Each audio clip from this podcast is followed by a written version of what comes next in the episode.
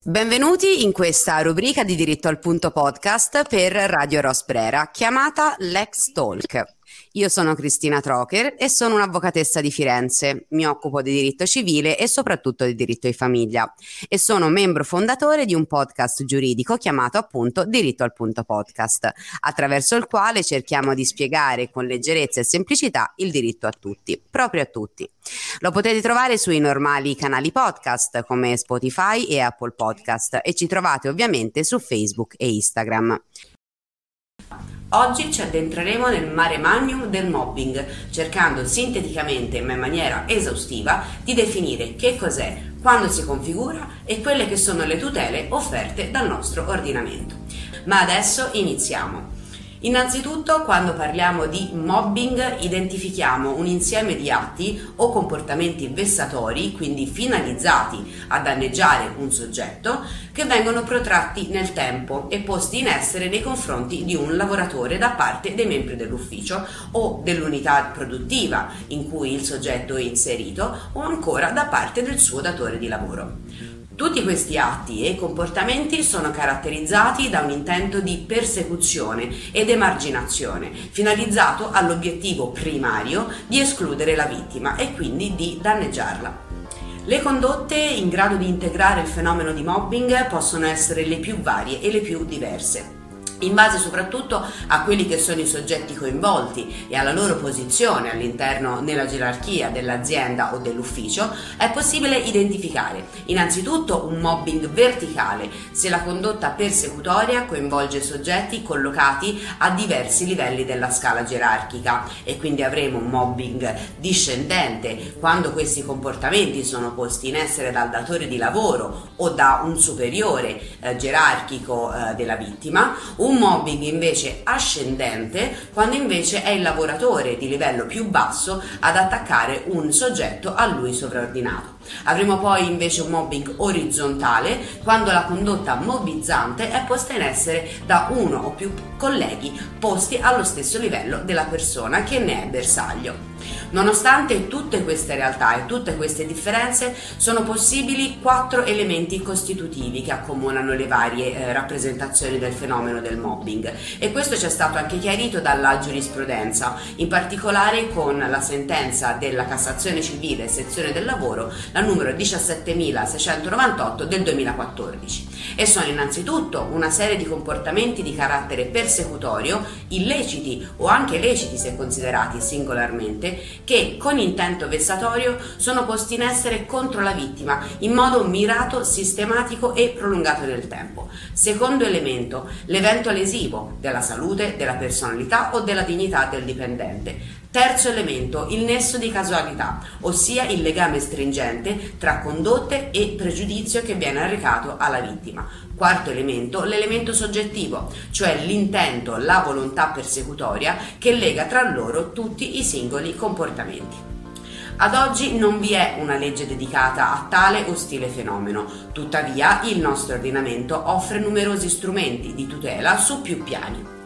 Andiamo a vedere quali sono questi piani. Innanzitutto sul versante penalistico, il versante penale. Non esiste in realtà attualmente uno specifico reato di mobbing, tuttavia alcuni dei comportamenti posti in essere potrebbero integrare e talvolta sono stati effettivamente eh, riconosciuti dalla giurisprudenza i seguenti reati di maltrattamenti contro familiari e conviventi, ex articolo 572 del codice penale, violenza privata, ex articolo 610 del codice penale, minaccia, ex articolo 612 e ancora lesioni personali dolose o colpose, fino ad arrivare purtroppo anche alla violenza sessuale, punita all'articolo 609 bis del codice penale. Più recentemente è bene dire che con la sentenza 31.273 del 2020 la Cassazione è arrivata a sancire alla luce della tutela dell'integrità psicofisica del lavoratore sancita dal nostro ordinamento e le modalità in cui si esplica il mobbing,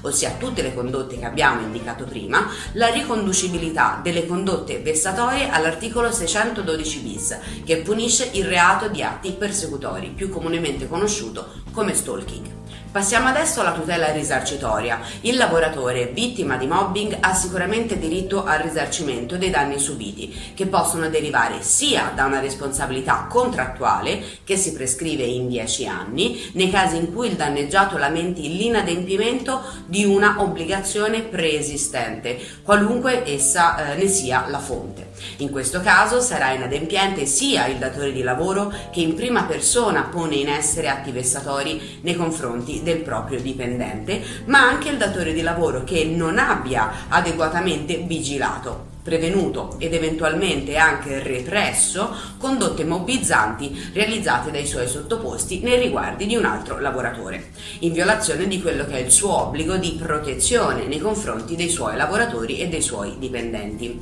Sia anche una responsabilità extracontrattuale, allorché un soggetto danneggi ingiustamente un altro al quale non era in precedenza legato da un vincolo obbligatorio e con riferimento al mobbing ciò accade quando la condotta condotta vessatoria viene posta in essere da colleghi posti allo stesso livello gerarchico della vittima o anche dai suoi superiori, purché soggetti diversi dal datore di lavoro. Questa seconda tipologia di azione eh, si prescrive in 5 anni, quindi in un termine più breve rispetto alla precedente, tuttavia consente di invocare il risarcimento di tutte le voci di danno, siano esse patrimoniali e non patrimoniali, che siano conseguenza immediata e diretta della condotta illecita, a prescindere dalla possibilità per il danneggiante di prevederli o meno. Infine, la più recente eh, Cassazione ha stabilito che sia indennizzabile dall'INAIL anche quella che è la malattia causata dalla condotta vessatoria, dalla condotta mobbizzante del datore di lavoro. La tutela assicurativa INAIL quindi si applica anche al mobbing, ovvero ad ogni forma di tecnopatia di natura fisica o psichica che sia diretta conseguenza dell'attività lavorativa svolta. È bene precisare che però l'onere della prova sarà a carico del lavoratore, pertanto per dimostrare di essere vittima di mobbing il lavoratore dovrà riuscire a provare la sussistenza dei singoli elementi costitutivi del fenomeno, quindi la serie di atti aggressivi, discriminatori e vessatori subiti, la loro, la loro sistematica ripetizione nel tempo, i danni effettivamente riportati a seguito di tali comportamenti e quello che è il nesso di causalità tra le condotte lamentate e i pregiudizi subiti.